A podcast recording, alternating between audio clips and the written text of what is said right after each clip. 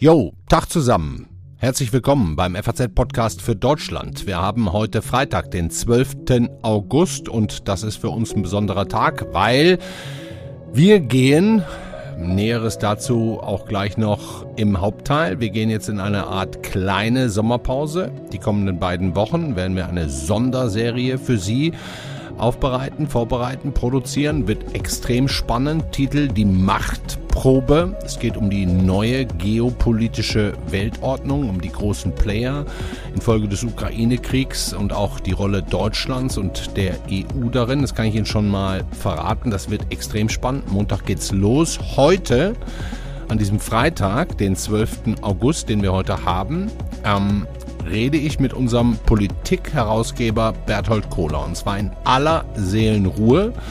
Ich habe eine ziemlich teure, wie ich finde, Flasche Wein gekauft beim Weinhändler meines Vertrauens vorhin. Die werden wir gleich köpfen und äh, auch ein bisschen anstoßen auf den FAZ-Podcast für Deutschland. Da spielen Sie dann auch eine große Rolle, weil das haben wir Ihnen zu verdanken, ähm, dass wir überhaupt so einigermaßen erfolgreich sind. Dankeschön dafür. Äh, aber jetzt spanne ich Sie nicht weiter auf die Folter. Ich sage es Ihnen schon mal vorab. Wir haben, es ist ein extrem langes Gespräch mit Berthold Kohler geworden, aber ich glaube, es lohnt sich aus vielerlei Hinsicht. Zum einen ähm, inhaltlich, zum anderen auch, damit Sie eigentlich ähm, heute nach dieser Folge mal ganz genau wissen, wer ist denn eigentlich diese FAZ und wofür steht die. Jetzt aber Schluss der Vorrede. Wir starten. Es ist Freitag, der 12. August. Ich bin Andreas Krobock und schön, dass Sie dabei sind. Ich muss Ihnen sagen, wir sind Ihnen tatsächlich sehr dankbar. Der FAZ-Podcast für Deutschland kam spät, kam als einer der letzten täglichen Podcasts, wenn man mal die anderen großen Medien hernimmt, die FAZ-Mitbewerber. Und da muss man ja schon auch ehrlich sagen, die machen das alle echt ganz gut. Beste Grüße also an dieser Stelle an die Kollegen von Zeit, Süddeutsche Spiegel und Co. Und trotzdem haben Sie, liebe Hörerinnen und Hörer, uns auf vielen Plattformen inzwischen zu Ihrem Favoriten, zu Ihrer Nummer eins gemacht. Und das freut uns natürlich total ist ja auch Ansporn für uns, das, was wir gut machen, noch besser zu tun und das, was wir noch nicht so gut machen, weniger schlecht zu machen. Also, Sie merken schon, der Krobock redet mal wieder komisches Zeug heute und viel zu viel davon. Ich will auch ganz ehrlich sein. Keine Ahnung, wo Sie gerade sind, ob im Urlaub, kurz davor oder schon wieder zurück. Wir sind hier kurz vor einer kleinen Sommerpause, zumindest was unseren normalen Daily angeht. Wir haben eine sechsteilige Serie für Sie vorbereitet, die kommenden Montag startet. Die Machtprobe ist der Titel. Da geht es um die neue globale Geopolitik, die neuen und alten Supermächte Mächte und ihre Verbündeten, ihre Ziele und ja, eine Art neue Weltordnung, die ja gerade tatsächlich entsteht. Jetzt habe ich langsam genug alleine erzählt. Es wird höchste Zeit, unseren heutigen Gast dazu zu holen, wobei das Wort Gast eigentlich gar nicht stimmt. Er ist der Herausgeber Politik bei der FAZ, also auch mein Chef, einer der vier Fürsten unseres Hauses, wenn ich das mal so sagen darf. Falls Sie unsere Strukturen noch nicht kennen, werden Sie es heute auf jeden Fall noch erfahren. Reden wir am Ende auch noch drüber. Wir sind da nämlich auch sehr stolz drauf und glücklich über unsere finanzielle und redaktionelle Unabhängigkeit. Aber jetzt erstmal, er sitzt mir schon gegenüber. Ich freue mich sehr, Sie in meiner letzten Sendung vor zwei Urlaubswochen zu begrüßen und sage Hallo Berthold Kohler. Hallo lieber Herr Kobock. Ja, wissen Sie was? Ich habe uns eine echt teure Flasche Wein, Weißwein aus Ihrer Heimat mitgebracht. Kurz vor 17 Uhr am Freitag. Können wir die aufmachen? Das machen wir glatt. Können Sie? Ähm, wenn Sie darauf bestehen. Ja, bitte. Also ich habe ich, ich hab wirklich mit dem Weinhändler meines Vertrauens vorhin äh, gesprochen. Der hatte tausende, man hört das Geräusch, tausende Weinsorten aus aller Welt, hunderte aus dem Rheingau, aber nur eine einzige aus ihrer Heimat, aus Franken. So, Achtung. Jetzt. 3, 2, 1. Oh! Ist aber trotzdem. ja, ist aber eher eine Biergegend Franken, ne? Aber ja, also ich jedenfalls komme eher aus, äh, aus der Biergegend, aber man muss jetzt, glaube ich, nochmal unseren Hörern sagen, es ist Freitagnachmittag, die ja. Zeitung ist so gut wie zu, ähm, also das Werk ist getan. Das Blatt Nicht, für Sie, morgen steht? Ja, steht. Nicht, dass Sie glauben, wir würden hier das jeden Tag machen. und, und sind Sie zufrieden mit der Ausgabe morgen? Absolut. Ja, was ist da so Titel, Highlight, können wir schon verraten? Naja, es geht natürlich um den Abzug äh, oder den Teilabzug aus Mali äh, und um die ganzen Debatten äh, in, der, in, der, Energiepolitik. Und natürlich geht es auch darum, dass der ehemalige Bundeskanzler Schröder den Bundestag jetzt Oh ja. verklagen will, was ja auch eine ziemliche Neuerung ist. Ja, ja, der Schröder, da muss ich mit Ihnen auch noch drüber reden später. Aber lassen Sie, wenn Darf Sie, ich? wenn Sie einschenken, ja, sehr gerne. Kann man das jetzt auch hören? Oh, das hört man, ja. Also ein oberfränkischer, Sie sind Ober- oder Unterfranke? Oberfranke. Ist ein wichtiger Unterschied. Das ist ein fundamentaler Unterschied. Erklären Sie ihn uns kurz. Naja, Sie können es vielleicht schon daran erkennen, dass zum Beispiel der Herr Söder ein Mittelfranke ist. Erkennt Zwischen Ober- und Unter. Zwischen, also genau, er ist ir irgendwo zwischen Ober- und Unterfranken. Und, und die Mittelfranken, die sind eigentlich die ohne Identität, oder? Nein, nein, die haben, schon, die haben schon eine sehr eigene Identität, Ja, ja. aber eben auch eine eigene. Würden Sie mir das Glas gerade einmal... Aber sehr einmal, gerne. Boah, das wäre super. Sehr das gerne, dann kann ich Ihnen bei dieser- einmal an, So, anstoßen. bevor Ihre Ausgabe für morgen... Sie haben aber... Dankeschön. Cheers. Vielen Dank, dass wir das hier machen dürfen, Herr Kohler, mit diesem Podcast für Deutschland. Zum, zum Wohl ist, äh, darf ja nicht immer nur Bier ernst zugehen. Genau. Und ich fange ja auch gerade so unheimlich locker an. Aber eigentlich, wenn wir ehrlich sind und hier beim Weißwein sitzen, ist in unserer Welt gar nichts mehr so locker. Ja, als wir hier vor zweieinhalb Jahren im Januar mit unserem Podcast für Deutschland gestartet sind, da war alles noch irgendwie so normal, in Anführungszeichen. Danach dann direkt die Pandemie, Regierungswechsel, Ukraine-Krieg, die deutsche Diskussion über un unsere zukünftige Rolle. Wer wollen wir sein? Wer können wir sein? Wofür stehen wir eigentlich? Ähm, Herr Kohler, wissen wir eigentlich, wer wir sind? Und sind wir uns da auch einig? Ja, Sie fangen mit der schwierigsten Frage Ja, gleich logisch, an, aber, aber bevor ich darauf antworte, möchte ich die Gelegenheit jetzt schon nutzen, um Ihnen und Ihrer kleinen, aber sehr feinen Truppe äh, herzlich zu gratulieren zu diesen Erfolgen Vielen äh, Dank. vielen Dank. mit, den, äh, mit dem Podcast. Also wir haben hier in der Geschichtserzeitung schon wiederholt, ist auch mit gesprochenem Journalismus versucht, ähm, aber so erfolgreich ähm, wie jetzt sind wir damit nie gewesen. Also nochmal herzlichen Glückwunsch. Ja, Dankeschön. Cheers. Ich trinke direkt nochmal einen Schluck. Der schmeckt gar nicht so schlecht, oder? Ganz ordentlich. Meistens ist ja so, dass diese teuren Weine so eine gewisse Säure haben. Ne? Da muss man dann schon, sind Sie Weinexperte oder doch eher dann beim Bier? Nein, das ist ganz okay. Aber zurück äh, zur Frage. Wer sind wir? Wer, Wer sind, sind wir? Wenn ja, wie viele? Ja, genau. Also natürlich werden wir im, im Westen in der Tat ähm, momentan äh, herausgefordert, äh, auch mit der Frage, wofür stehen wir eigentlich, was sind unsere Werte, sind wir äh, bereit dafür einzustehen und wenn ja, wie weit gehen wir dabei? Das sind all die Fragen, die äh, Putins äh, Angriffskrieg gegen die Ukraine aufgeworfen hat und äh, wir haben einige davon beantwortet, ähm, aber natürlich nicht, bis in die letzte äh, Konsequenz. Äh, da wird sich noch einiges ähm, äh, aufstellen, das, äh, von dem wir momentan vermutlich noch gar nicht wissen, ja, wann es soweit ist und was es dann Ja. sein wird. Aber Ja. jedenfalls ist völlig klar, dass der, der Begriff äh, von der Zeitenwende absolut berechtigt ist. Absolut. Sie haben ja mit Verlaub, wenn ich das verrate, auch schon die 60 überschritten, Herr Kohler, sind seit Jahrzehnten Journalist und auch schon lange verantwortlich für die Politikredaktion der FAZ. Können Sie sich überhaupt an eine Zeit erinnern, die ähnlich ja, auf den Kopf stellend war wie jetzt die letzten zweieinhalb Jahre in Ihrer Zeit?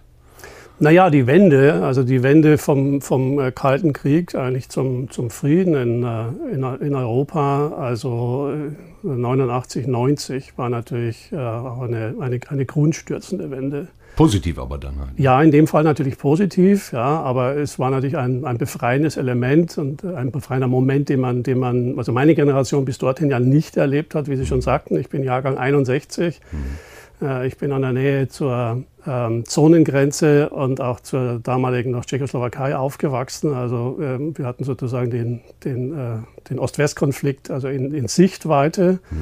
Und meine Generation hat natürlich geglaubt, dass das, dass das eigentlich äh, auf ewig so bleiben würde. Zum Glück war es eben nicht so.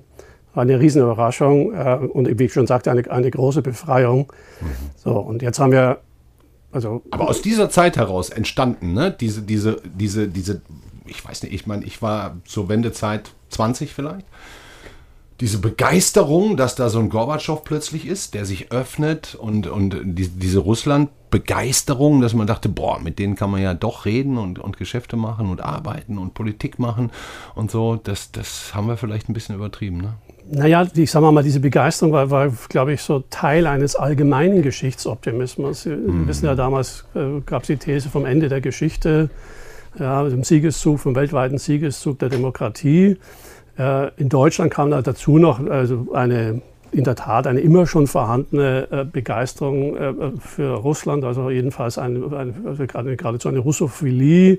Mhm. Ähm, äh, man Absolut, hat eigentlich ja. schon immer sehr, sehr freundlich nach Russland geschaut, natürlich auch wegen der, wegen der deutschen Verbrechen im Zweiten Weltkrieg. Mhm. Also da gab es die Kombination, ähm, die dazu geführt hat, dass man das im Zweifelsfall natürlich alles, sagen wir mal, da war ein Element des Wunschdenkens dabei, ja, aber man ja. hat vieles dann optimistischer, positiver gesehen, als es war. Mhm.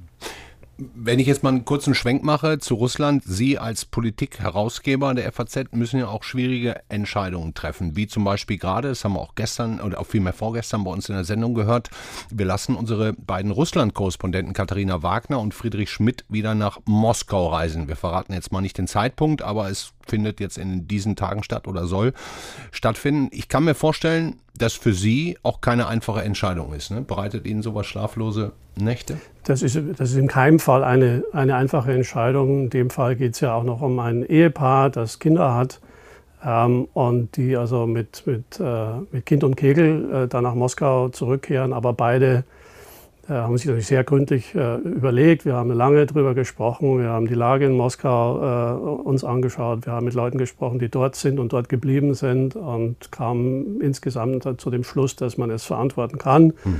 In dem Fall kommt dazu, äh, dass, dass hier ähm, eine Akkreditierung ausläuft und die kann man nur in äh, Moskau und auch nur persönlich ähm, wieder erneuern. Mhm. Also in der Gesamtschau ähm, und auch äh, im Hinblick auf das, was in den letzten Monaten äh, geschehen ist, auch gegenüber Journalisten und insbesondere ausländischen Journalisten oder eben nicht geschehen ist, kamen wir zu dem Schluss, dass wir, dass wir es verantworten können, äh, unsere Leute da wieder hinzuschicken. Mhm. Und da werden Sie die Argusaugen wahrscheinlich drauf haben in den nächsten Tagen dann und auch im ständigen Kontakt sein. Auf jeden Fall natürlich spannend für unsere Leser der Zeitung und, und auch für die Hörer, wenn wir die beiden, äh, Katharina Wagner und Friedrich Schmidt, wieder hier im Podcast haben. Herr Kohler, Sie waren ja selber in den 90er Jahren Korrespondent in Prag wenn ich es richtig nachgelesen ja. habe, haben also schon früh auch die Gefühlslage Osteuropas kennengelernt, die Angst vor Russland. Ähm, heute scheint allen klar zu sein, dass man Putin niemals so sehr hätte vertrauen dürfen, uns auch in seine Energieabhängigkeit begeben dürfen. Wenn ich hier die Politiker nehme aus der damaligen Zeit, die wir auch in unserer Sendung hatten, Sigmar Gabriel zum Beispiel, die sagen ja auch alle, ja, war im Nachhinein vielleicht ein Fehler. Ähm, wie geht es Ihnen damit, über diesen langen Zeitraum von damals junger Korrespondent in Prag, 30 Jahre später, heute ähm, mit den Ereignissen, die passiert sind? Haben Sie Verständnis dafür, wie wir in diese Lage kommen konnten? Also wir haben ja, also ich glaube, wir, wir bei der FAZ müssen uns da keine Vorwürfe äh, machen. Wir haben schon sehr frühzeitig vor Putin und seinen Motiven gewarnt. Mhm. Äh, äh, die politische Redaktion. Mehr als andere kann man auch tatsächlich jetzt wahrheitsgemäß sagen. Ja, also jedenfalls, ja, ja, das glaube ich, kann man so sagen. Aber ähm, äh, äh, bei uns war auch, also wir als politische Redaktion äh, waren auch von Anfang an gegen das Projekt Nord Stream 2, eben mhm. gerade weil das auch die Abhängigkeit vergrößert hat und wegen der Folgen, der ungünstigen Folgen, die das sozusagen für die, auch für das Verhältnis zu unseren osteuropäischen Nachbarn und Verbündeten mhm. hatte. Mhm. Ähm, ich, ich, glaube, dass, dass, Deutschland in diese, in diese äh, wirklich fatale Abhängigkeit nicht nur reingerutscht ist, sondern dass, dass es dazu auch ein, ein bewusstes Motiv gegeben hat. Okay. Wir alle wissen ja, also das ist, das ist nicht allein die Entscheidung einer Bundeskanzlerin gewesen. Mhm. Wir alle wissen, dass, äh, dass die deutsche Wirtschaft äh, natürlich interessiert war an möglichst billiger Energie ähm, obwohl die, die jüngste Untersuchungen zeigen, nicht ganz so billig war, wie, das immer, wie es immer dargestellt worden ist. Ja, Aber ja. sagen wir mal, das politische Kalkül, das es dabei gab, ähm, auch wenn immer von privatwirtschaftlichen Projekten gesprochen ist, war, glaube ich, bewusst die Abhängigkeit zu erhöhen, weil, weil man sich vorgestellt hat, dass man im Gegenzug auch die Abhängigkeit Putins natürlich von uns, äh, von, uns von unseren Zahlungen erhöht und, mhm. äh, und dann schlichtweg davon ausgegangen ist, dass er nicht so verrückt, fanatisch oder wie immer man das bezeichnen will, mhm. sein kann, äh, äh, um sich von diesen, von diesen Einnahmen äh, selbst äh, abzuhängen. Mhm. Ich glaube, das, das hat eine Rolle gespielt, aber wie wir gesehen haben, ähm, äh, haben wir Putin oder wir, also hat jedenfalls, haben jedenfalls die, die, die Bundesregierung der letzten zwei Jahrzehnte mhm. äh, Putin in der Hinsicht falsch eingeschätzt. Mhm. Äh, allerdings muss man auch sagen, äh, ich glaube auch, dass Putin uns falsch eingeschätzt hat.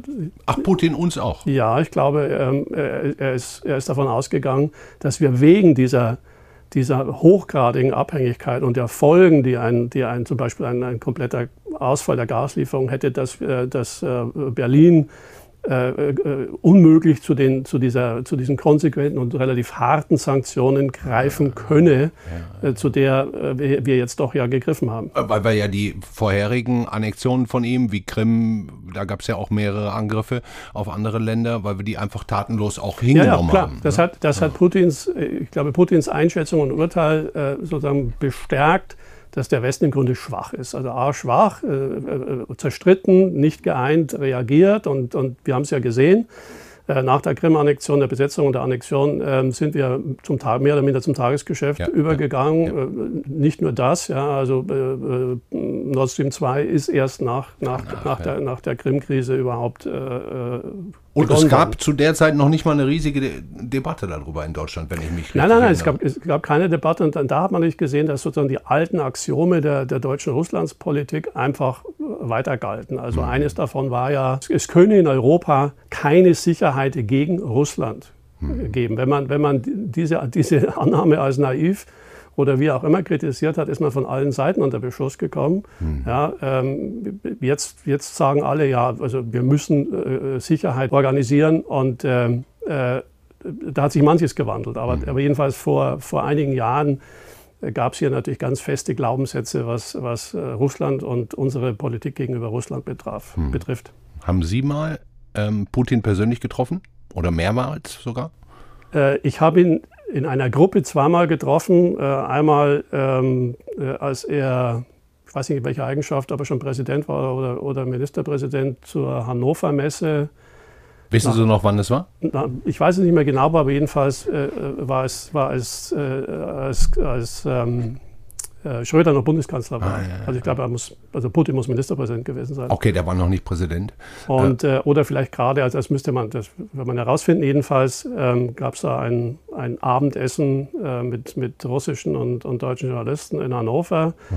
Sehr beeindruckend fand ich auch eine äh, kleine Pressekonferenz, die Putin äh, gegeben hat. Da war er Präsident, äh, als er diesen äh, merkwürdigen äh, Opernorden von der Semperoper in Dresden bekam. Ah, ja, ja. Und nach diesem, nach diesem Galaabend hat er also um Mitternacht bis zwei oder drei Uhr früh eine, eine Pressekonferenz äh, im kleinen Kreis gegeben.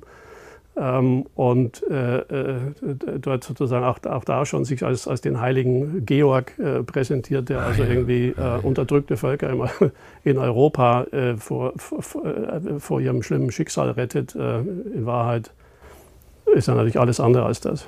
Welchen Eindruck hatten Sie von dem damals? Haben Sie das Gefühl gehabt, boah, der will eigentlich schon mit Europa zusammenarbeiten? Oder würden Sie aus heutiger Sicht sagen, eigentlich sind die Pläne schon damals auch an verschiedenen Stellen klar geworden? Ich frage das, ne, weil. Ja, das, das, also das, das ist schwer zu sagen. Also äh, kann man in eine, in eine, in eine Gestalt wie Putin hineinschauen? Ich glaube es nicht. Hm. Ähm, also wir, wir, sehen ja, wir sehen ja eine Entwicklung auch des, des öffentlichen Putins. Ja, wenn, wir daran denken an seinen Auftritt im, im Bundestag. Äh, oh ja, auf Deutsch er, sogar damals. Ne? genau, äh, wo er sagte in der Sprache Schillers und Goethes, also äh, wo er sozusagen den, den einen, einen geradezu einen intellektuellen Peacenik gegeben hat und von, und vom weiten Europa geschwärmt hat, sodass also die Abgeordneten des Deutschen Bundestags ihn da mit stehenden Ovationen dann verabschiedeten.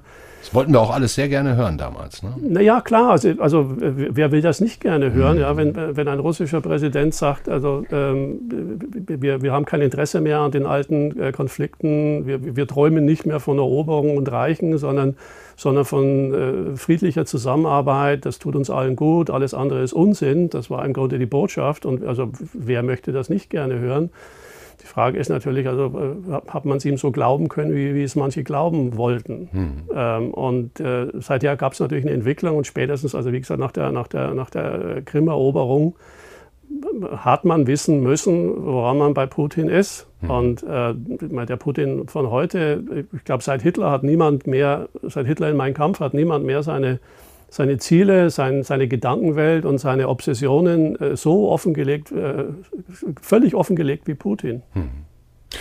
Bevor wir jetzt über einen von Putins Freunden sprechen, nämlich unseren Altkanzler Gerhard Schröder, würde ich Sie bitten, lieber Herr Kohler, weil Sie nämlich die Flasche in Ihrer Obhut haben und ich das erste Glas schon ausgetrunken habe, würden Sie nochmal die Freundlichkeit besitzen, mir von diesem hervorragenden fränkischen Tropfen. aber aber sehr gern. Ich habe kurz überlegt, ob ich Ihnen die Flasche einfach ja. auf Ihren Tisch lassen Nein, sollte. Nein, aber ein bisschen mehr, sonst ich, dann muss ich Sie gleich wieder bitten. Das ist ja hier wie bei Dinner for One. Ja, so in etwa.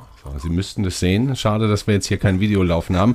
ähm, ich ich habe es gerade gesagt, Altkanzler Gerhard Schröder, der, der auch heute noch nicht der Freundschaft mit Putin abschwört, sondern versucht, sich als Friedensstifter, als Russlandversteher zu, zu generieren. Ich, ich kann mich noch erinnern, dass ich hier Schröder mal vor zwei Jahren im Interview hatte und in der Politikredaktion auch eher die Stimmung so war, boah, warum diesem Mann überhaupt jetzt hier bei uns eine Plattform geben ähm, wie, wie, nehmen Sie das wahr, ist, diesen, diesen Schröder? Diese, diese, Sie haben es gerade selber gesagt, wir haben es morgen auch im Blatt, der verklagt ja jetzt sozusagen den, den Bundestag, weil er da sein Büro nicht mehr kriegt und auch keine Kohle mehr kriegt. Was haben wir da für ein Verhältnis zu einem ehemaligen Kanzler der Bundesrepublik Deutschland?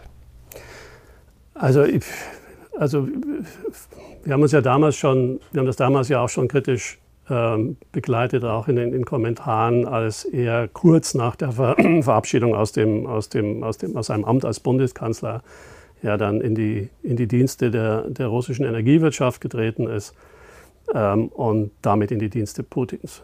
Weil das sind, das sind Instrumente, die Konzerne sind äh, aber würden Sie denn sagen, der wusste zu dem Zeitpunkt eigentlich schon, was der Putin für einer ist? Oder, oder war das einfach nur noch aus dieser Begeisterung heraus, diese Öffnung Russlands dem Westen gegenüber, diese tollen Verträge, Nord Stream und was da alles kam?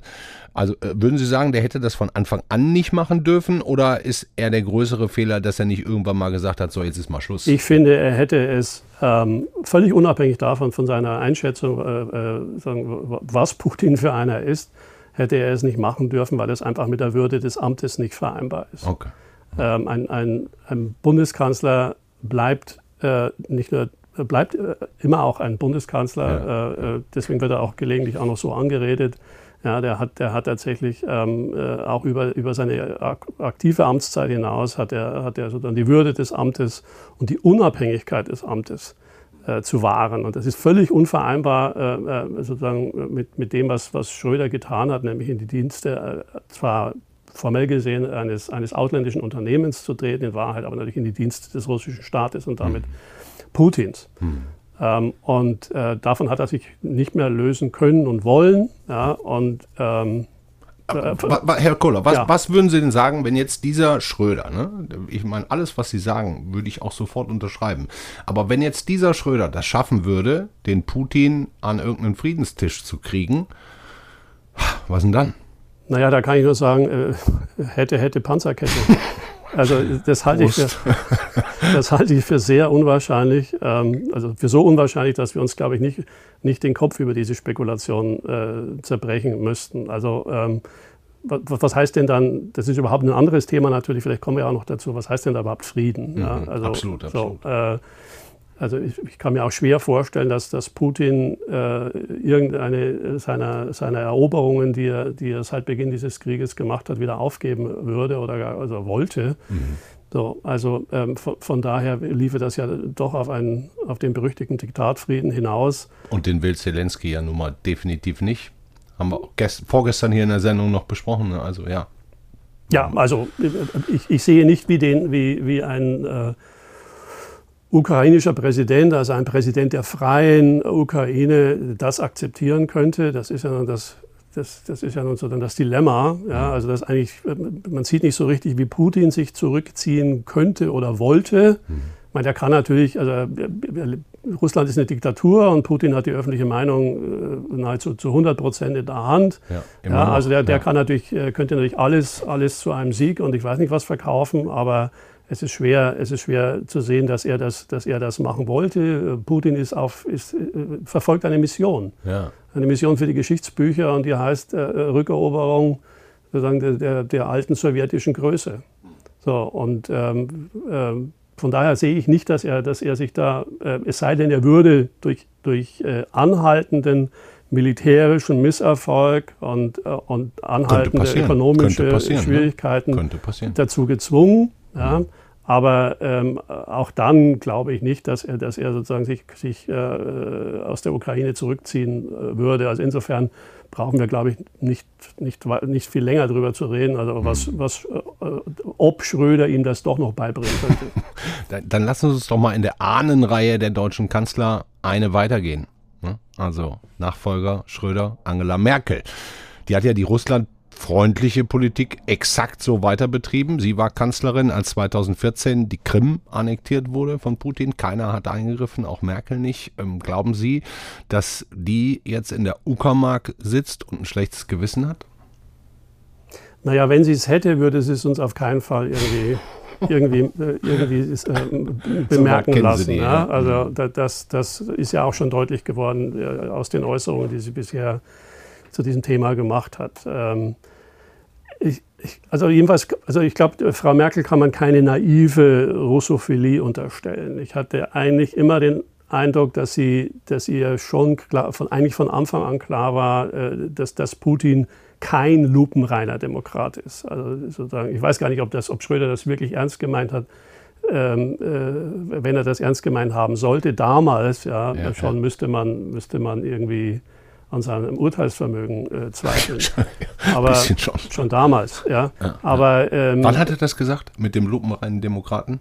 2000, 99, 21, um den ja, Dreh, ne? Anfang, Anfang, Anfang des, Anfang des Jahrtausends. Lupenreiner Demokrat. So, so um den Dreh. Mhm. Aber äh, Merkel, zurück aber, zu Merkel. Äh, wie, wie, gesagt, ich glaube, dass Merkel von Anfang an äh, da, da, eine andere Sichtweise auf, äh, auf Putin hatte äh, und sich eigentlich sozusagen über die, auch die Natur ähm, seiner, seines Regimes äh, keinen großen Illusionen hingegeben hat. Mhm.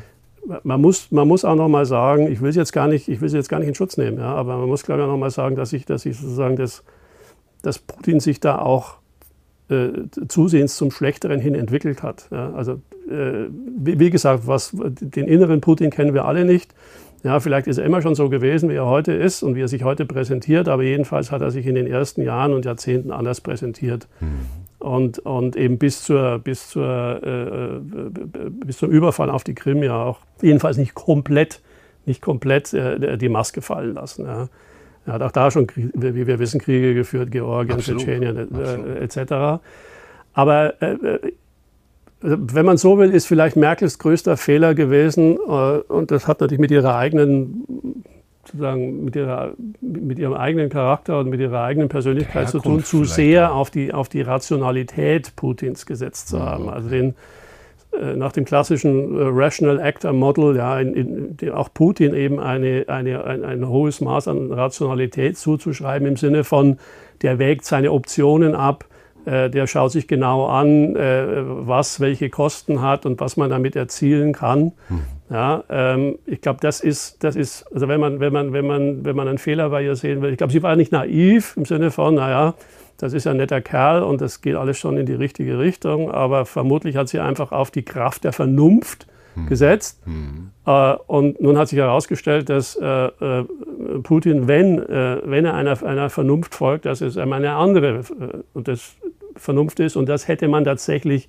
mindestens seit, seit ähm, äh, der, der Krim sehen und sehen müssen und wissen können. Hm. Ich weiß, ist eine theoretische Frage, aber glauben Sie, wenn Merkel jetzt noch Kanzlerin wäre, wäre irgendwas anders in diesem gesamten Konflikt? Hätte die mehr Einfluss? Im Moment muss man ja das Gefühl haben, dass Deutschland auf internationaler Bühne quasi null Einfluss hat. Also wenn, Sie, wenn sich die Frage auf, auf den Einfluss auf Putin bezieht, kann ich, kann ich so kurz antworten wie äh, der Bundeskanzler, nein. Mhm. Ähm, die Frage ist, ähm, ob sie sozusagen im westlichen Konzert äh, größeren Einfluss hätte, also darauf, wie sich, wie sich, die, wie sich die, die Europäische Union äh, und natürlich auch in Verbindung mit, mit äh, den Amerikanern äh, positioniert.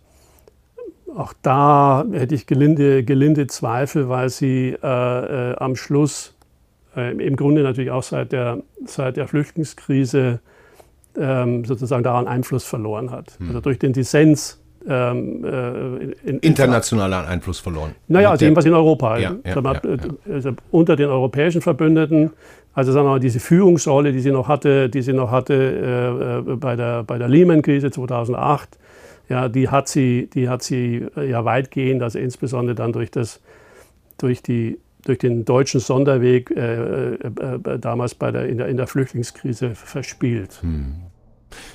Okay, dann gehen wir mal eins weiter jetzt. Merkel, Scholz. Was mit dem eigentlich? Sie haben im Vorgespräch gesagt, na, über die Sommerpressekonferenz müssen wir mal auf jeden Fall reden, Herr Krobock. Haben Sie, Herr Kohler, das Gefühl, dass der Kanzler den bestmöglichen Job macht gerade?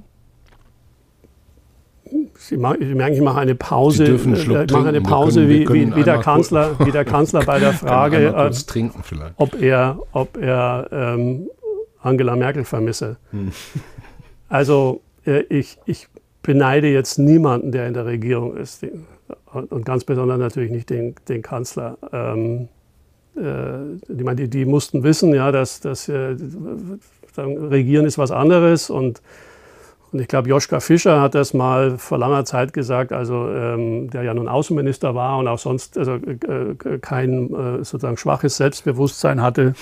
Der hat gesagt, das Kanzleramt, das ist nochmal die Todeszone der, der deutschen Politik. Mhm. Ähm, und das ist natürlich in, in solchen Zeiten, also wo man mit mehrfachen Krisen zu tun hat, äh, Pandemie, äh, Krieg in Europa, Energiekrise, das alles Folgen für, äh, für, die Wirtschaft, Inflation, Arbeitslosigkeit, die uns möglicherweise noch blüht. Mhm. Ja, also das ist, das ist die Superkrise. Beinahe hätte ich gesagt, die perfekte Krise. ähm. Und, und ähm, also da, wie gesagt, äh, Scholz. Ja. Da, da, da, muss man einen gewissen Respekt haben vor Leuten, die, die äh, da Entscheidungen treffen müssen, weil, weil die, die auch wirklich also ganz gravierende Konsequenzen haben können. Okay. Also, ähm, so, Sie, also, Sie mögen mir nicht antworten auf die Frage. Nein, nein, nein, ich wollte ja nicht. Ich das, ich das, einleiten. Da wir hier auch so eine Art Sommerpressekonferenz haben, ähm, wollte ich jetzt einfach ein bisschen den Kanzler imitieren, aber es ist mir natürlich nicht gelungen. Ähm, fangen wir mal im Kleinen an und sagen, also ich glaube, mit seinem Auftritt in, das, in der Sommerpressekonferenz wird er vermutlich äh, ganz zufrieden sein. Äh, äh, er hat er ist ja da auch ein bisschen in die Fußstapfen der Kanzlerin ähm, äh, getreten und hat auch da so eigentlich so ein bisschen diesen Stil, diesen Stil äh, äh imitiert, äh, gerade als er die Raute nicht gemacht hat, ja, aber er versuchte doch da relativ locker, trotz der, der schweren Themen, äh, relativ locker zu bleiben und ist ihm, glaube ich, auch weitgehend äh, gelungen. Ja. er hat, glaube ich, nichts gesagt, was er nicht sagen wollte, ja. so wie Merkel auch. Ähm, ist, der, der, der Hauptstadt, der versammelten Hauptstadtpresse ist es ist es nicht gelungen, ihn in die, ihn in die Ecke irgendwo zu treiben. Äh, ich wollte nur auf, die, auf diese Pressekonferenz zurückkommen, nicht, nicht, eigentlich nicht so sehr wegen der, wegen der äh, ausweichenden Antworten des Kanzlers, sondern wegen der, wegen der Fragen der, der Kollegen, ja, ja. Ähm, äh, die natürlich auch etwas ausgesagt haben. Also ähm, Scholz kam ja, kam ja gleich in, seiner, in seinem Eingangsstatement auf den, auch auf den Krieg zu sprechen. Aber, aber äh, für, für gut für, für, eine gute Stunde haben sich dann die Fragen äh, hauptsächlich um, um, um, um die Folgen dieses Krieges für uns gedreht. Da ging es dann wieder um Verteilungsgerechtigkeit und, und wie Vater Staat und, und, und, äh, ähm, sozusagen, und Vater Scholz, früher hätte man gesagt Vater Staat und, und Mutter Merkel, ja. Äh, uns dabei helfen, äh, äh, diese Krise zu durchstehen. Also wir, wie hat mein Kollege äh, Jasper von Albenbockung äh, heute in der Zeitung geschrieben, Deutschland war sofort wieder ganz bei sich. Ja? Also wir haben, wir haben wie Nabelschau betrieben und es brauchte dann erst ein, ich glaube, ein polnischer Kollege, der dann, der dann nochmal überhaupt auf den Krieg äh, zu sprechen kam. Äh, sonst hätten wir uns wahrscheinlich, sonst hätte sich diese Pressekonferenz wahrscheinlich aus, aus, äh, ausschließlich dann mit den deutschen Befindlichkeiten wir und, und drehen und uns halt so gerne um uns. Ne? Das können wir gut. Das können wir sehr gut. Dummerweise, und das hat unsere Kollegin Corinna Budras in der Sendung am Montag auch nochmal ausführlich erzählt, scheint Scholz ja nun auch in dieser boah, insgesamt unfassbaren Cum-Ex-Geschichte mehr beteiligt gewesen zu sein, als ihm vielleicht im Nachhinein lieb sein kann. Damals ja noch als erster Bürgermeister von Hamburg. Da soll er die Hamburger Warburg Bank bei diesen Cum-Ex-Geschäften so der Vorwurf mitgeschützt und gedeckt haben. Herr Kohler, kann es eigentlich passieren, dass wir aus der Sommerpause kommen, ich jetzt zum Beispiel in zwei Wochen, und dann muss plötzlich ein deutscher Bundeskanzler zurücktreten?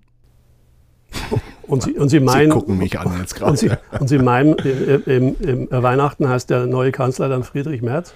Oder Robert Habeck? Nein, das glaub, also beides glaube ich nicht. Ähm, äh, klar wird diese Koalition, kommt diese Koalition unter Stress, äh, mhm. aber, aber jetzt, also. Sind die schon, ne? Die ganze also, Zeit weiß man es, äh, wo die 200.000 Euro herkommen, aber ich nehme jetzt nicht an, dass da irgendwie noch ein Zettel drin liegt äh, in diesem Schließfach. Gruß an Scholz. Draufsteht, genau. für, für Olaf Scholz. Für Olaf, ja. ja ähm, Hälfte für Olaf. Ja, ähm, Nein. also jedenfalls, also sagen wir mal so, der Kanzler hat gestern jedenfalls überhaupt nicht den Eindruck erweckt, als, als hätte er da irgendwas zu befürchten. Äh, da, war, da war, äh, er war da, dann, dann ist er schon ein bisschen dünnhäutig geworden als die, als die, als die Nachfragen äh, ihm allzu frech wurden. Ja. Aber ähm, äh, wie gesagt, er hat mehrfach gesagt, dass dann dass nichts rausgekommen sei in den letzten zweieinhalb Jahren und auch nichts mehr rauskommen werde. Also, also aus der Geschichte äh, glaube ich nicht, dass da eine Bedrohung für ihn äh, entsteht, aber man hat ja auch schon manche anderen Dinge erlebt. Man hat viel schon erlebt. Wie, wie nehmen Sie die, die, diese Koalition, die wir jetzt seit oh, schon bald einem Jahr, einem Dreivierteljahr jetzt haben. Wie nehmen Sie die wahr? Ich meine, klar, die haben sich was anderes gewünscht, als sie damals angetreten sind, als irgendwie von einer hundertsten zur zweihundertsten Pandemiewelle zu kommen, in einen ukrainischen Krieg halb mit reingezogen zu werden. Ähm, wie finden Sie, lösen die das? Naja, bisher äh, äh, sozusagen haben die das schon ganz gut hingekriegt. Man muss sich überlegen, also das sind da schon, also, also natürlich gerade so die FDP auf der einen Seite und die, und, die, und, die, und, und die SPD und die Grünen auf der anderen Seite. Ja, ja. Das sind ja schon, die kommen schon aus, aus unterschiedlichen Ecken. Ja. Sieht man an vielen Diskussionen. Ne? sieht man bei ganz vielen Diskussionen. Und, und, bisher haben die das eigentlich ganz gut hingekriegt. Da zeigt sich auch, dass es sich gelohnt hat, den Koalitionsvertrag natürlich da schon äh, äh doch relativ gründlich auszuverhandeln, ja, weil da, so dann die, die, äh, die Formel, auf die sich äh, äh, Scholz ja, ja auch jetzt immer wieder berufen hat, ist, das steht im Koalitionsvertrag oder es steht nicht im Koalitionsvertrag und damit endet die Diskussion. Also mhm. so, mit Hilfe dieses Vertragswerks kann er den, den ehrlichen Makler spielen, ja, mhm. macht er ja auch.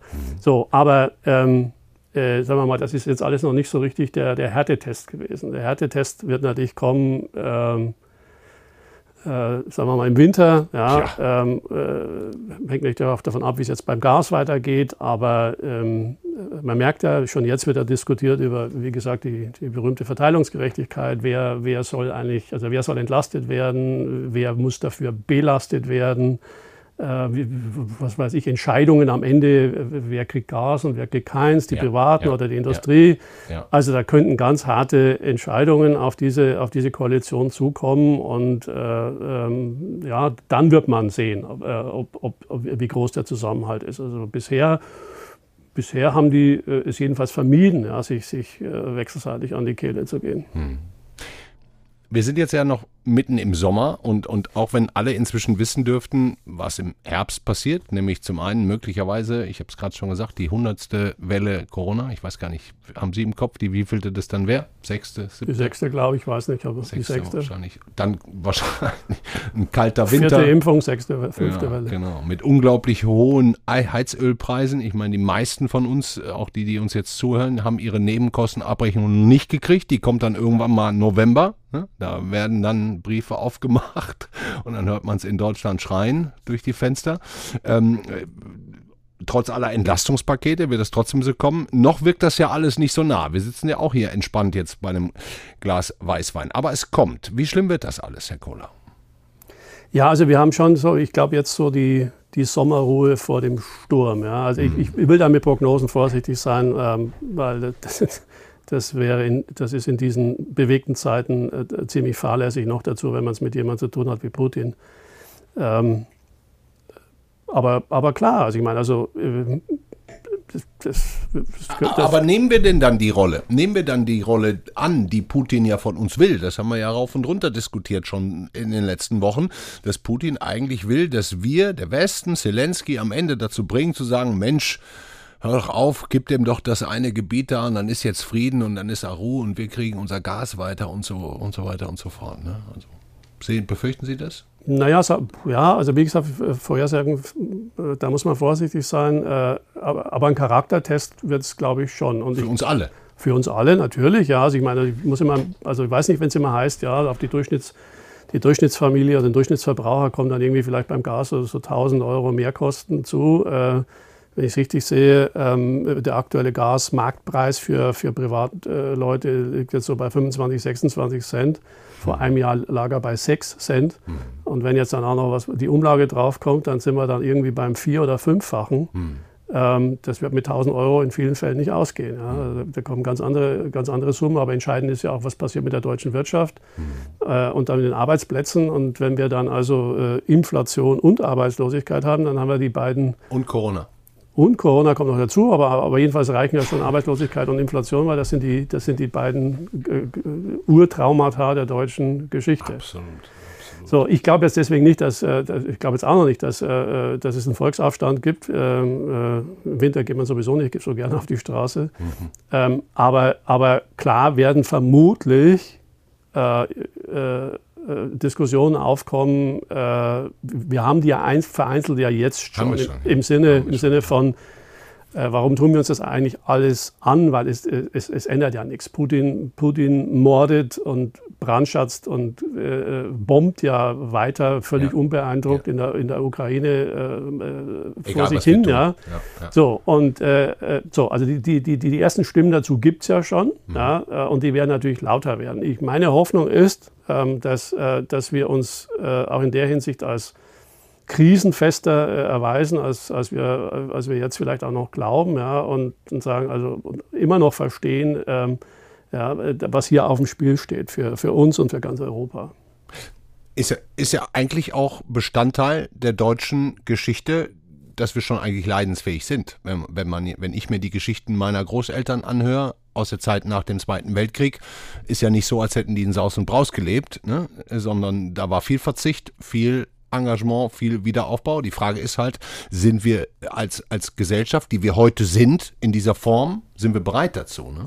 Das ist schon, das ist eben die große Frage, weil also, sag mal, der, der, der, der Opa, der vom Krieg erzählt, ja, ja. den, den gibt es ja nicht mehr so oft. Nee, nee. Äh, und äh, wenn man sich wenn man sich anschaut, selbst meine Generation, also äh, äh im, im, äh, mitten im Kalten Krieg geboren, ja, ähm, wir haben ja auch äh, äh, trotz, trotz eben äh, Eisernen Vorhangs bis, äh, bis 89 äh, wir haben ja auch nur Jahrzehnte äh, des Friedens jedenfalls erlebt, äh, der Freiheit, die ist ja noch gewachsen, ja. natürlich nach dem Fall der, der, der, Mauer und des Eisernen Vorhangs, also ein grenzenloses Europa und natürlich eigentlich im Grunde auch nur eine Zeit des, des, des stetig wachsenden Wohlstands. Schöne Zeit gewesen, oder, Herr Kohler? Das ist eine Wunder ja, wunderschöne Jahrzehnte eigentlich. Ja, natürlich. Wird uns also, jetzt erst also, richtig klar. Ja, überlegen Sie sich, also 70 Jahre 70 Jahre Frieden und, und Wohlstand für Deutschland.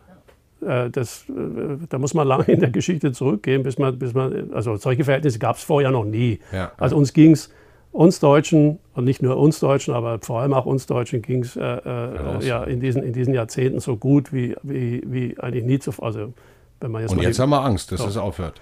Naja, ist ja nicht, ist ja nicht, nicht unberechtigt. Aber jedenfalls wird sich, wird sich also wir alle hoffen ja, dass diese Prüfung für uns nicht so schlimm wird, wie, äh, wie, wie man es befürchten kann. Aber da gilt der alte Satz, ja, äh, das Beste hoffen, aber auf das Schlimmste vorbereiten. Und den Sommer im besten Fall noch genießen. Ich würde Sie jetzt, da ich auch schon mit, mit Blick hier auf mein Schnittprogramm äh, sehe, boah, wir haben schon lange geredet, ich würde Sie jetzt einfach nochmal bitten, Boah, Wahnsinn. Der Krobock fragt den Herausgeber, ob er ihm noch ein letztes Glas Weißwein einschenken kann. Aber ich mache das jetzt, lieber Herr Kohler. Ähm, ich ich würde ja, jetzt mal sagen, wir, wir, wir, haben ein bisschen was zu feiern. Wir gehen jetzt auch in so eine Art kleine Sommerpause. Ich habe schon angekündigt, ähm, wir starten am Montag mit, mit unserer Reihe Machtprobe, die neuen geopolitischen Machtverhältnisse. Die Welt ordnet sich ja neu, äh, Herr Kohler. Mein, mein Gefühl dabei im Moment ist immer, boah, wo ist außer Wirtschaftskraft die deutsche Rolle dabei?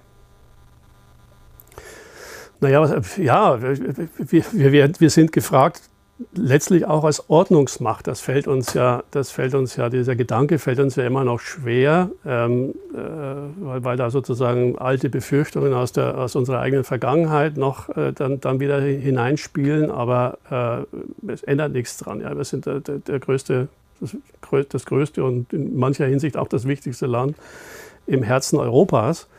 Ähm, und wir können uns da nicht wegducken. Ja. Wir, wir, jetzt mit, neuen, mit einer neuen Herausforderung, multiplen Herausforderungen. Aber mein Gefühl ist, wir wollen uns gar nicht wegducken, aber niemand will uns überhaupt hören. Naja, ich glaube, es wäre es wär, es wär ganz vielen äh, äh, Deutschen schon lieber, wenn wir uns mit, mit diesen ganzen schwierigen Fragen nicht beschäftigen müssten, sondern weiter, weiter unseren Geschäften nachgehen und könnten gucken, ja. und äh, in den Urlaub fliegen. Also ja. ich hätte auch kein Problem damit, ja. ja aber so ist die Welt nicht. Ja. Wir die werden Welt mit neuen Realitäten konfrontiert werden. Ne? Also naja, auch noch in den nächsten Wochen. Also im Moment ist ja alles noch für uns okay, wenn man ehrlich ist. Naja, also, man, ja, man, also wo haben wir die Krise bisher gemerkt? Natürlich an der Tankstelle ah, ja, und dann, und dann im Supermarkt, weil, weil es zeitweise kein, kein, kein Sonnenblumenöl ja. gab und, und, und ja, kein Mehl. Die Butter auch, 3 Euro auch da sind die Preise so, äh, gestiegen. Ja, aber das, das, das, das ist ja kein so, Drama bisher, ne? Bisher, bisher noch nicht, aber es sieht, äh, also es muss nicht so bleiben. Ne? Hm. Herr Kohler, vielen Dank schon mal bis hierhin. Ich habe eingangs der Sendung, haben wir beide zusammen versprochen, dass wir es mal kurz auflösen, wie diese Struktur der FAZ überhaupt funktioniert. Ich würde sagen, wir, wir trinken nochmal. Ich sage schon mal jetzt herzlichen Dank. Zum Wohl. Dass Sie da waren ähm, und dann immer noch da sind. Ähm, die FAZ ist anders als andere Medienunternehmen keine Aktiengesellschaft und keine Fremdinvestoren drin. Das muss man vielleicht einfach mal klar betonen, sondern wir sind selbstständig. Ne? Wir sind eine GmbH ja. Ja, äh, mit fünf Gesellschaftern. Der große Mehrheitsgesellschafter ist die Fazit-Stiftung. Ähm, das ist eine gemeinnützige Stiftung. Ähm, und die anderen vier Gesellschafter sind die äh, vier Herausgeber, die aber Sie nur, zum Beispiel. Ich zum Beispiel. Sie halten Anteile dann, aber die dürfen Sie nicht verkaufen und einfach ausgeben. Nein, ich habe schon bei der Übernahme, äh, ich habe schon bei der Übernahme unterschrieben, dass ich Sie ähm, äh, meinem Nachfolger oder meiner Nachfolgerin übergeben werde, wenn ich äh, das Unternehmen verlasse. Und ja. äh, bevor jetzt falsche Vorstellungen aufkommen, äh, auch wegen, des, wegen der Flasche Wein, die wir geöffnet haben, die Herausgeber nehmen nicht an der Gewinnausschüttung teil. Und die Flasche Wein geht auch nicht auf Firmenkosten, sondern die geht auf meinen. Wie sagt man das bei mir in der Heimat? Äh, ich komme ja nicht aus Franken wie Sie, sondern aus dem Ruhrgebiet. Da sagt man, die geht auf meinen Nacken. Kennen Sie diesen Ausdruck? Ja, ja klar. okay, ähm, Plus nochmal eben, also wir haben diese Struktur und jetzt gibt es vier Herausgeber bei der FAZ. Das will ich auch noch einmal sagen. Das haben wir auch in anderen Unternehmen kaum so. Da gibt es ja meistens einen Chefredakteur oder einen Intendanten, um auf die öffentlich-rechtlichen. Nee, das Thema lassen wir jetzt mal außen vor. Bei uns ist es so, wir haben eine, eine andere Struktur. Wir haben vier Chefs und die, da ist keiner, der oberste von, sondern sie müssen irgendwie mit den anderen dreien klarkommen. Ne? Es wie, ist ein, wie funktioniert es? Ja, es funktioniert wunderbar.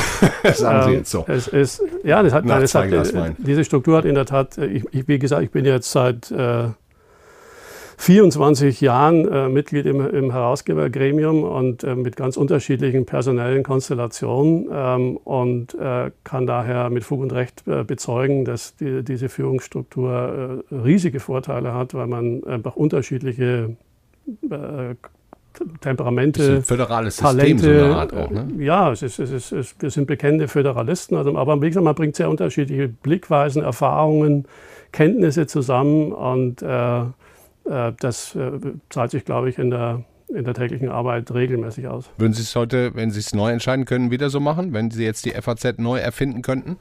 Jederzeit wieder so. Wirklich? Machen. Ja, Exakt natürlich. das gleiche System? Ja. Hat sich ausgezahlt? Gibt es also keine Schwierigkeiten? Naja, natürlich gibt es. Äh, gibt's Wollen wir mal einmal ehrlich kommen, wir sagen ein Problem. Wir verraten den Menschen jetzt auch mal, dass bei uns nicht alles perfekt ist. Ähm, nein, auch bei uns ist nicht alles perfekt, aber. aber äh, Entscheidungen äh, sind vielleicht schwieriger äh, zu treffen. Nein, auch das, auch nein, das, das, ist ein, das ist ein, ein Vorurteil von außen. Nein, tatsächlich nicht. Also wir, wir sind sehr schnell, äh, und das haben wir bei verschiedenen Gelegenheiten unter Beweis gestellt, also wie, wie alles äh, äh, hat auch ein solches äh, System Vor- und Nachteile, aber die. Jetzt sagen Sie halt einen Nachteil endlich mal. So, vorher können wir nicht Schluss machen. So, so lange so lang können Sie gar nicht warten, bis mir einer, bis mir einer einfällt. Ich habe auch schon zu viel Weißwein rosa, jetzt getrunken. Rosa Rauschen im Äther. Er erzählt nichts. Na gut. Okay, Herr Kohler. Nein, aber, aber, man muss noch mal sagen, also warum, was ist eigentlich sozusagen auch der Sinn und Zweck dieser, dieser, dieser ziemlich einzigartigen Verfassung? Äh, äh, der Sinn und Zweck ist die Unabhängigkeit ähm, dieser Zeitung oder, oder genauer gesagt dieser Redaktion maximal zu wahren. Deswegen haben auch die Herausgeber, wir sind ja alle Journalisten, wir kommen übrigens äh, in der Konstellation alle aus dem eigenen Haus. Ja. Ähm, äh, deswegen haben wir hier äh, durch dieses Herausgeberstatut und eben auch durch die Übertragung von Anteilen an der Gesellschaft eine, eine äh, maximal unabhängige Stellung ja. nach außen, ja, aber sozusagen auch im Binnenverhältnis ähm, und äh, wie gesagt, äh, die, die, Unabhängigkeit äh, und die Freiheit unserer Redaktion ist, das sind unsere höchsten Güter. Ja, und die werden, die werden natürlich auch von diesem Statut geschützt. Mhm. Und verteidigt. Und verteidigt. Herr Kohler, wissen Sie was? Herzlichen Dank, dass Sie so lange jetzt hier bei mir saßen und allen Rede und Antwort gestanden haben. Ich kann mir vorstellen, nicht nur die Hörerinnen und Hörer wissen das sehr zu schätzen, sondern auch unsere Kollegen im eigenen Haus. Die hören Ihnen ja auch gerne zu. Naja, ich wollte ich wollt gerade sagen, da, da, da, müssen Sie schon was mehr aufbieten, ja. äh, um eine halbe Flasche Weißwein. Das machen wir dann vielleicht irgendwie mal zum Jubiläum, weil eigentlich haben wir gerade gar kein Jubiläum, sondern es ist einfach für uns so eine Transition-Phase. Wir, wir, wir gehen jetzt in die Sommerserie. Ich gehe jetzt in Urlaub und ja, es ist eine verrückte Zeit. Vielen Dank, dass Sie da waren. Vielen Dank, Herr Goburg. Schönen Urlaub, den haben Sie sich verdient. Danke. Jo, Berthold Kohler, FAZ-Herausgeber Politik. Toller Typ, ich mag ihn sehr, war ein spannendes Gespräch und wenn Sie bis jetzt zugehört haben, Dankeschön dafür, Dankeschön für Ihre Treue ohnehin in den letzten Wochen und Monaten und auch zweieinhalb Jahren. Wir gehen jetzt in eine kleine Sommerpause. Ich habe es schon angekündigt, ab nächste Woche zwei Wochen lang äh, unsere Sonderserie Machtprobe über die neuen geopolitischen Machtverhältnisse auf der Welt von meinen beiden Kolleginnen Kati Schneider und Sandra Klüber. Es wird super spannend. Montag geht's los. Bin echt gespannt darauf. Ich gehe jetzt mal für zwei Wochen in Urlaub. Ich hoffe, Sie haben auch die Zeit im Moment genossen oder genießen die Zeit vielmehr noch. Denn wir haben es ja auch gerade wieder gehört. Der Herbst kommt ganz sicher und der Winter auch. Und wie dann unser Leben so sein wird, ja, tja, steht noch so ein bisschen in den Sternen. Kann man auch mit dem James Webb-Teleskop nicht sehen, was passieren wird. Gerade die, Folge von Katrin Jakob gestern über die Entstehung des Universums. Boah, super spannend gewesen, kann ich Ihnen auch nochmal ans Herz legen. Also, Dankeschön Ihnen, dass Sie uns die Treue halten und uns weiterhören und immer mehr von Ihnen das auch tun. Ähm, wir freuen uns echt extrem darüber sind jetzt zwei Wochen lang aktuell nicht am Ball, aber haben wirklich eine super spannende Sommerserie und dann geht's in zwei Wochen montags aktuell wieder weiter, bin ich auch wieder für Sie da. Aber jetzt übergebe ich erstmal das Zepter an Sandra Klüber und Kathi Schneider und verabschiede mich von Ihnen. Machen Sie es gut, freue mich sehr, dass Sie da sind. Ciao.